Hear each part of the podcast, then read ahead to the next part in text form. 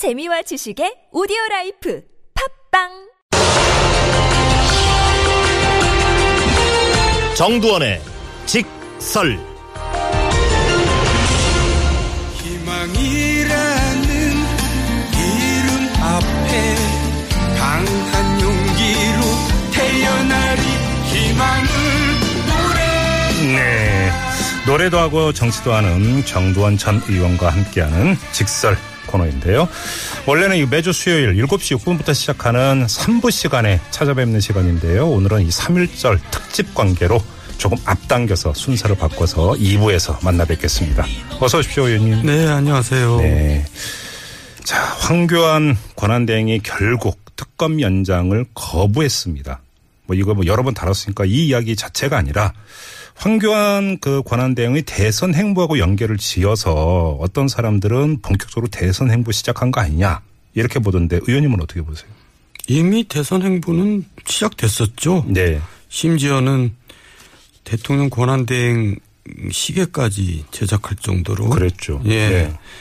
그런데 만약에 본인이 대선에 출마할 뜻이 있었다면 이번에는 많이 간표를 당했을 겁니다. 아, 그래요? 국민 대다수가 아무래도 특검 현장을 원했기 때문에요. 네. 예, 그건 좀, 좀 지나쳤던 것 같아요. 아, 그래요? 근데 네. 지금 이 시각에도 이제 탄핵 반대 집회가 열리고 있는데 네. 그 탄핵에 반대하는 사람들 입장에서는 그 다르게 볼 수도 있지 않을까요?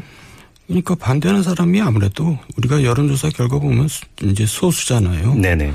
그러니까 다수들이 이제 한 70% 이상이 가까이인가 이상인가 음. 탄핵 치- 특검 현장을 원했는데 네네.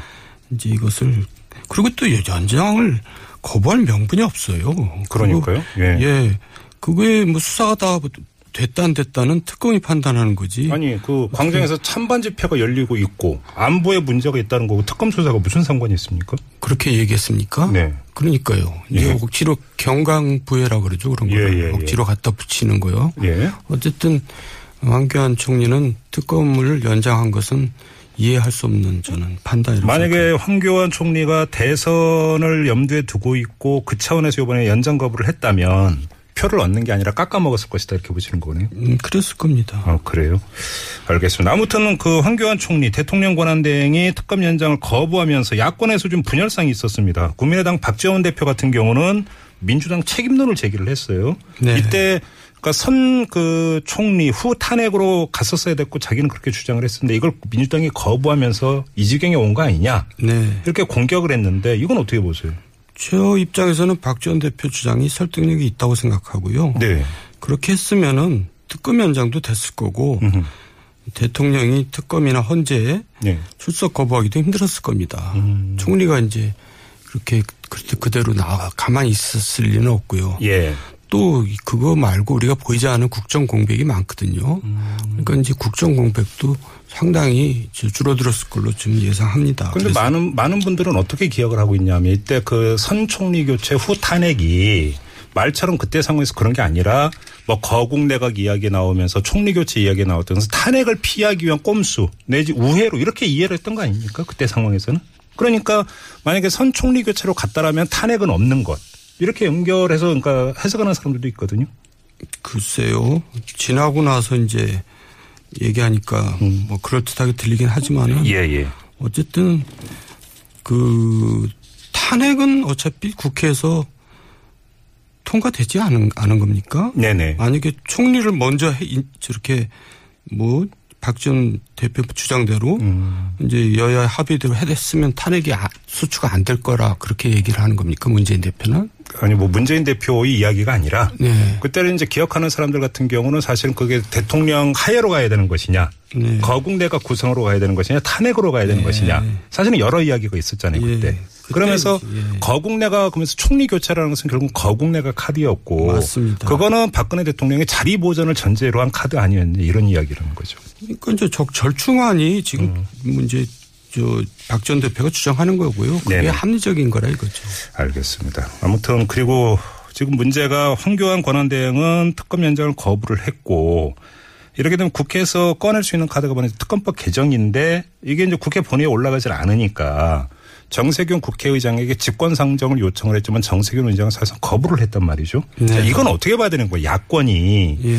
전략 미스라고 봐야 되는 겁니까? 아니면 미필적 고의라고 봐야 되는 겁니까? 어떻게 봐야 되는 건가 이건? 미필적 고의가 맞는 것 같은데요. 그러니까 이제 명분만 내세우고 네. 의지는 별로 없어 보입니다. 그러니까 겉으로는 말을 세게 했지만 네. 속으로는 뭐 그러니까 이 특- 특검법 개정안에 대한 관철 의지 그렇게 강하지는 않다. 예. 그러니까 직권상정은 어차피 이제 어려운 걸 알고 있고 네. 또 의장 자체가 안 하겠다고 얘기를 했는데 예. 이제 그냥 모양새만 갖춘 거 아니겠어요? 음. 그러니까 이제 대통령 탄핵이 인용되고 네. 또 거기서 특검이 또 대통령을 불러 제끼고 음. 이러다 보면은 이제 역풍이 우려되기 때문에 예. 이 정도가 낫겠다 아. 판단을 하면서도 그렇다고 또 그대로 가기에는 뭔가 명분이 부족하니까 음. 네. 이렇게 모양새 갖추기로 내세운 거라고 봅니다. 아, 정리를 하면 지금 만약에 그 헌법재판소에서의 선고가 3월 13일 이전에 내려진다면 그리고 특검이 연장이 된다면 만약에 탄핵이 인용이 되는 경우 바로 이제 박근혜 대통령이 자연인이 되고 특검에 의해서 구속이 될 수도 있는데 네. 이걸 피하기 위해서 사실은 황교안 총리는 특검 연장을 거부를 한 거고 야권 입장에서도 만약에 상황이 이렇게 가면은 보수층의 그 결집으로 이게 연결이 될 수도 있어 이 점을 우려하고 있다 이런 말씀이십니까? 뭐 보수층의 결집이라는 것은 저는 그 용어가 좀 안 맞다고 보고요. 그러니까 네. 친박의 결집이겠죠. 친박의 결집. 예. 음. 보수층이라고 지금 지금 다 탄핵을 그 거부, 거부하고 있는 거 아니잖아요. 네네. 예. 음. 그러니까 이제 어쨌든 상황이 지금보다는 더 나쁘게 될 거라고 이제 누구든지 예상을 하잖아요. 예, 예. 그러니까 야권의 입장에서 볼 때는 예. 그래서 이제 그거를 은근히 이제 피하려고 하는 거죠. 이, 이거 바로 이 분과 그 분석과 관련해서 하나 점검을 해야 될 게 직권 상정이 어렵다면 직권 상정 이야기가 나온 건 바른정당 소속의 권성동 법사위원장이 상정을 안 하고 있기 때문 아니겠습니까? 여야 합의로 상정을 해야 되는데 이 관행이 안 맞는다. 아니 그 전에 음. 선진화법 국회법에 따르면은 네. 여야 이제 간사 간사가 모두 합의를 해야지 상정이 되거든요. 예, 예. 근데 이제 자유한국당 간사가 반대를 하고 있기 때문에 상정이 안 되는 거, 음. 안 되는 겁니다. 그러니까 원천적으로 법사에서 해결할 방법이 없었고 예, 예. 직권 상정밖에 없었고 네. 근데 그건 어차피 안 되는 거였고 네. 이렇게 보는 거군요. 맞습니다. 그걸 야권도 알고 있었다. 근데 뭐 당연히 알죠. 음, 그러면 뭐 사실은 그렇게 본다면 야권이 다른 방도를 강구할 수 있는 여지도 별로 없었잖아요. 그렇게 본다면. 음, 그러니까 모양새만 갖추는 거죠. 그래요? 네. 알겠습니다. 좀 다른 얘기로 넘어갔으면 좋겠는데요. 지금 저희가 바로 전에 이 광화문 현장도 연결해서 그 현장 분위기도 좀 그 짚어봤는데요. 지금 탄핵 반대 집회가 열리고 있지 않습니까? 이제 주최 측은 뭐 500만 명이 모였다 이렇게 주장을 했다고 하는데 반대 집회에서요. 아, 좀 태극 탄핵 반대 집회에서요. 예, 대단하게 과장이 되는 얘기 같은데. 아무튼 그렇게 주장을 했다고 합니다. 네. 500만 명. 근데 뭐 그게 중요한 게 아니고 한번 이렇게 가정을 깔고 제가 여쭤보겠습니다. 헌법재판소에서 만약에 탄핵을 인용을 한다. 네. 그러면 지금 탄핵 반대를 외치면서 광장으로 나와 있는 이 사람들은 어떻게 반응을 하고 어떻게 대응을 할까요? 당연히 이제 더 지금보다 더 과격하게 이제 저항을 하겠죠. 네. 하지만 오래 가지는 못할 거라고 봅니다. 그래요? 왜냐하면 이제 이제 그러나도 지금 진행되고 있는 대선 국면이 본격화될 거거든요. 네네, 그렇겠죠. 예, 그러면 이제 거기에 거- 국민의 관심이 다시 또 그쪽으로 다 쏠려 가지고 예. 예, 이분들의 반발이 그렇게 오래 가지는 않을 겁니다. 아, 그래요? 그러면 네. 이것이 뭐 다시 무슨 뭐 상황을 만들고 판을 만들고 이런 정도로까지 파워가 있지는 않을 것이다라고 보는 것이고요. 뭐 그렇게까지 아, 불상사가 일어나게 정부가 만들어서는 안 되고요. 예. 예. 그렇게까지는 안 될 거라고 봅니다. 그래요. 뭐 일각에서는 이러면서 이게 보수 총괄기로 이어지지 않겠는가 이런 전망을 내놓는데 역시 또 보수라는 단어에 네. 또 의원님은 저는- 또뭐 저는 탄핵하고 보수하고는 같이 비례하는 게 아니, 아니 라고 봅니다. 그러니까 친박의 궐기 정도, 네. 그것도 잠깐 네. 이렇게 보시는 겁니까? 네, 그렇습니다. 음, 그러면 뭐 보수 중에 총궐기도 아니라고 한다면 대선 판도에 큰 영향을 미치는 않을 것이다. 이런 전망으로 이어지겠네요. 이. 음, 대세를 바, 바꿀 수는 없을 겁니다. 음, 그래요. 아, 왜냐하면 네. 역, 그러니까 그 여권의 대선 주자들 같은 경우는 지금은 탄핵 그 심판 국면이다 보니까 이런 거고 음. 탄핵 심판이 끝나면 그래서 만약에 탄핵이 인용이 된다면 판이 바뀐다. 이렇게 이야기를 하고 있잖아요. 바뀌기를 바라는 거겠죠. 그건 전망이 아니라 희망입니까? 네, 그러면? 희망입니다. 오. 뭐, 약, 주고 약간의 조정은 있겠지만은 예. 주식 시장으로 보면은 네. 그 조정이 그 대세를 뒤바꿀 수는 없다고 봅니다. 음, 그래요. 네. 이건 어떻게 보세요? 그 저번에 저희가 음그 자유한국당 의원하고도 그 인터뷰를 했었는데요. 정우택 원내대표 같은 경우는 어떤 의견을 그 피력을 했냐면 만약에 탄핵이 인용이 된다면 대선이 끝날 때까지 박근혜 대통령에 대한 수사를 유보하는 방안 이런 것도 언급을 한 적이 있었거든요. 그건 어떻게 보세요? 음, 글쎄 검찰에서 유보할 수는 없고요. 그래요? 예, 특검에서 이제 자료가 다 넘어가서 이첩이 된다는 거죠. 네, 검찰에서 이제 특별수사본부가 이미 설치됐는데 그대로 진행할 겁니다. 네. 그 특별수사본부 서울중앙지검에 설치된 예. 거기서 이제 입건이 돼 있잖아요. 박근혜 대통령. 그렇죠. 예. 그런데 수사를 그 중단한다? 아, 유보가 되는 거죠. 유보. 대선이 끝날 때까지. 아니, 그러니까 이제 적극적인 진행은 안 하겠지만 네. 유보란 표현도 좀 적절치 않고요. 뭐 조사를 하는 척 하겠죠. 음. 어쨌든 큰 기대를 할 수는 없을 것 같습니다. 지금 검찰이 박근혜 대통령에 대해서 적극적인 수사를 할 거라는 기대는 하기 어렵죠. 그러면 대선이 끝날 때까지 박근혜 대통령에 대한 소환 조사든 대면 조사든 이 가능성 어떻게 보세요?